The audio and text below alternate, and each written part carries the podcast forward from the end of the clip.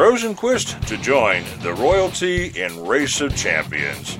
This is the Burning Rubber Racing Report. I am the G Man, right here on the Performance Motorsports Network. The Performance Motorsports Network is a compilation of shows about motorsports. From technical to controversial to just fun, everything you like about racing and gearhead stuff is right here, the Performance Motorsports Network.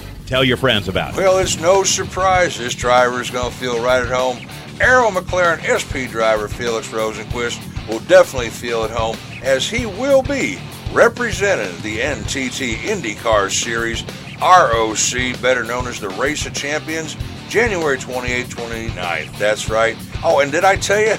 this race is run on snow and ice. And Pite Havsbad, Sweden. That's right, on the snow and ice. Well, Rosenqvist originally from Värnamo, Sweden. He will make his debut in the annual event that features global superstars from all the different racing divisions all over the country will come to compete in this prestigious royalty event, competing head to head in the variety of identical cars with the parallel tracks side by side in the ice and snow, and it is run on the Baltic Sea.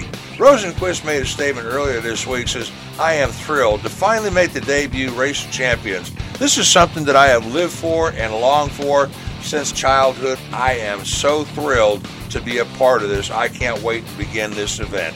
Everybody should know that Rosenqvist, being the fact that he is a native to the Sweden area, this is going to make him feel right at home. I guarantee he will be right there with family, friends, and he will represent Sweden in this prestigious event. Well, congratulations to you there, Felix. All the best of luck to you from everybody here at Performance Motorsports Network. And oh, by the way, on the podium, snowballs and snowman, it's possible. We'll catch up to the story later on down the road. This is the Burning Rubber Racing Report. I am the G Man, right here on the Performance Motorsports Network.